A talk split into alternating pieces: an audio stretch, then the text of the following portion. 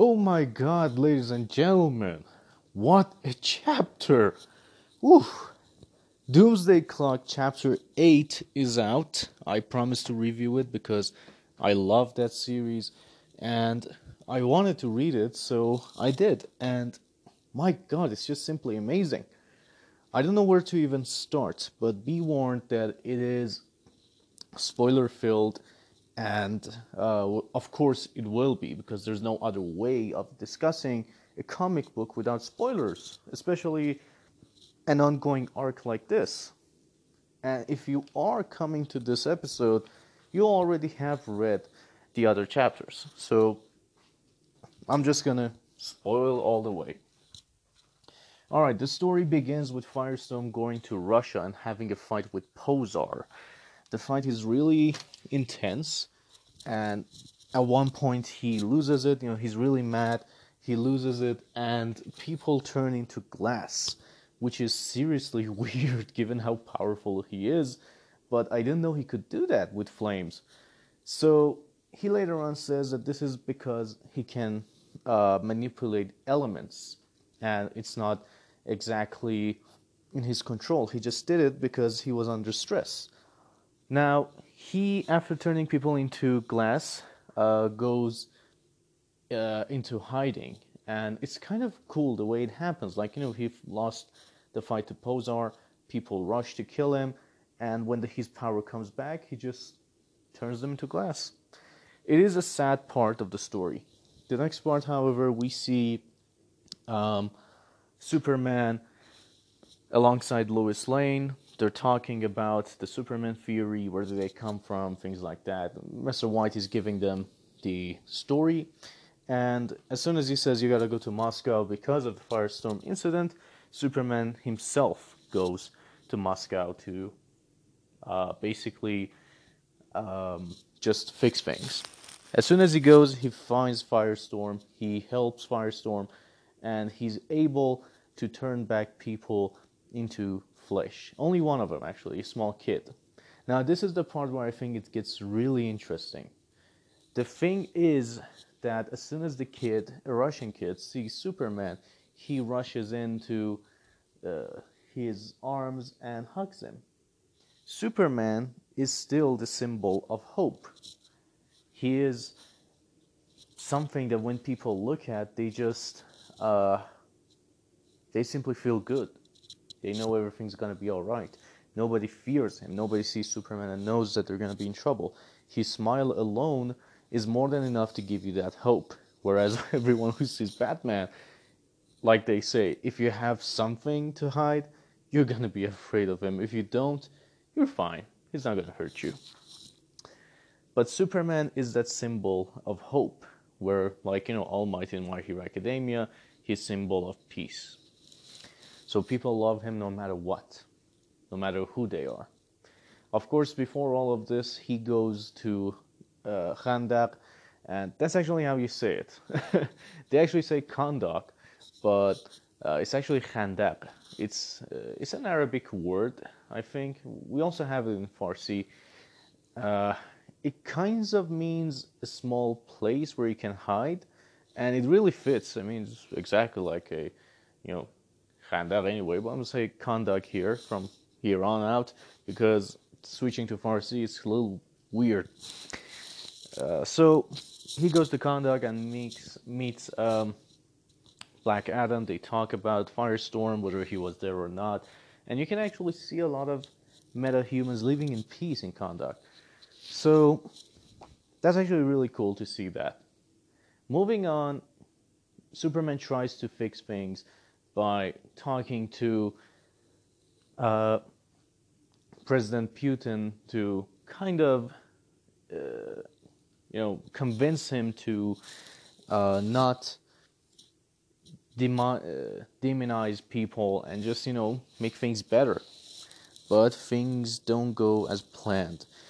Batman begs Superman over high frequency radio to stop talking and you know just don't take sides but superman does take sides and this leads to putin losing it getting very angry and basically the russians just attack And as soon as they do, well, people, those glass people start to die.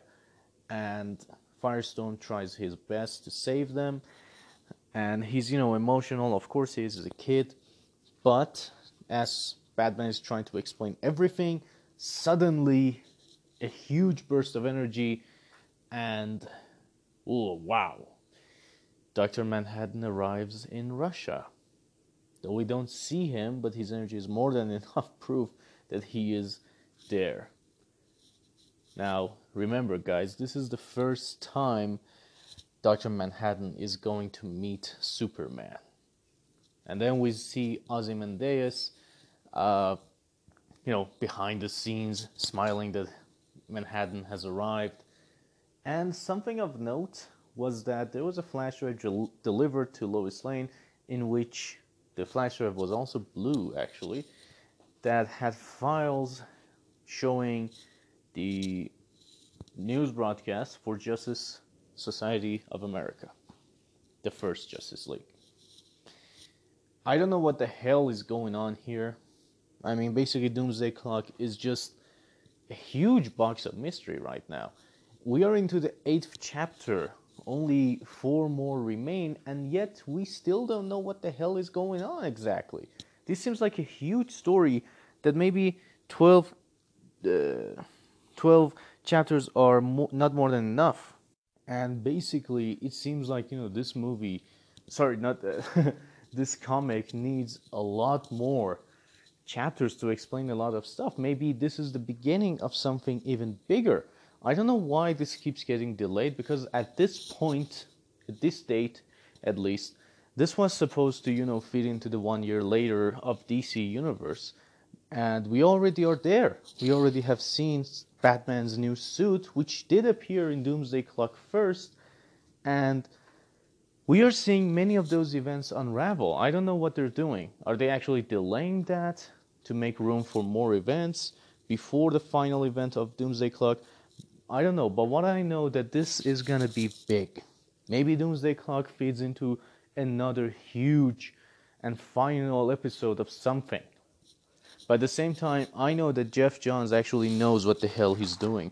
We've seen it with Apocalypse War, and he sorry, Darkseid War. We've seen it with Darkseid War, and he really knows what he's doing. Especially in the last few chapters of Darkseid War, suddenly everything unraveled. But at the same time, many things that unraveled in those chapters are still not resolved. That is frustrating.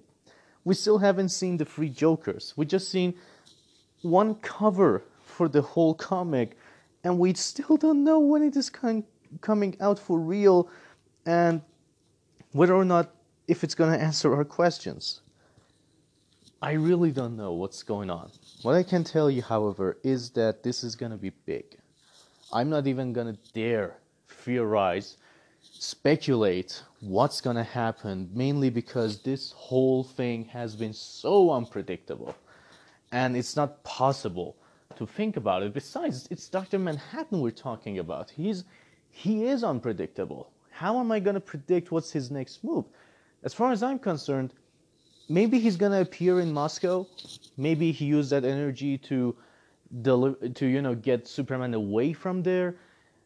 I don't know, but I know that they're coming face to face regardless, and it's gonna be big. And as far as I know, Ozymandias is a, is not telling us something. He's planning on something. He's manipulating Manhattan again, and we know that he can do this. So something huge is going on. Maybe for once Manhattan needs Superman's help. Maybe maybe he's just there to finish humanity. I really don't know. As far as I know, nothing is where it should be. Things are dangerous right now. And there's nothing to say really. I mean, no matter how hard you think about it, what are we going to speculate about? What's going to happen? Well, whatever's going to happen, I don't think DC Universe is going to end, at least. I mean, why would they? But what I know is that the Justice Society of America are going to make a comeback. If not, they're just going to be mentioned a lot in the next few chapters, and things are gonna go crazy.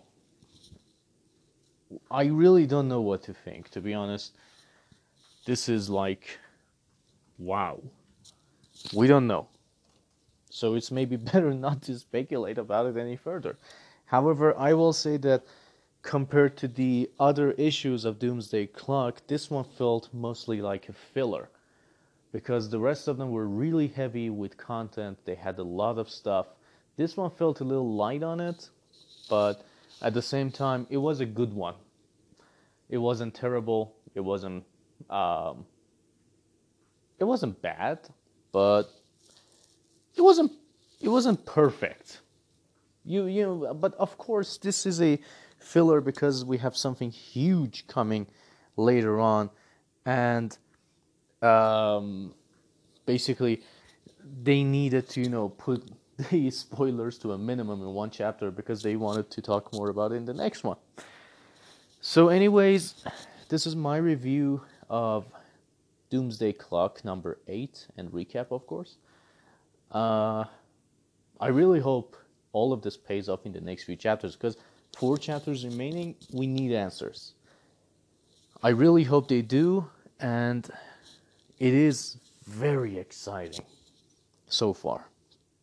So, that's it. That's my review of this. Hope you guys enjoyed it. Hope you guys will definitely uh, read this chapter. It was amazing. Don't miss it. And if you have any theories, don't hesitate to tell me because we really need a few theories here on. If there are any, I'll search online. If I see any, and if I can form my own, I'll just upload it as soon as possible. Thank you guys for joining.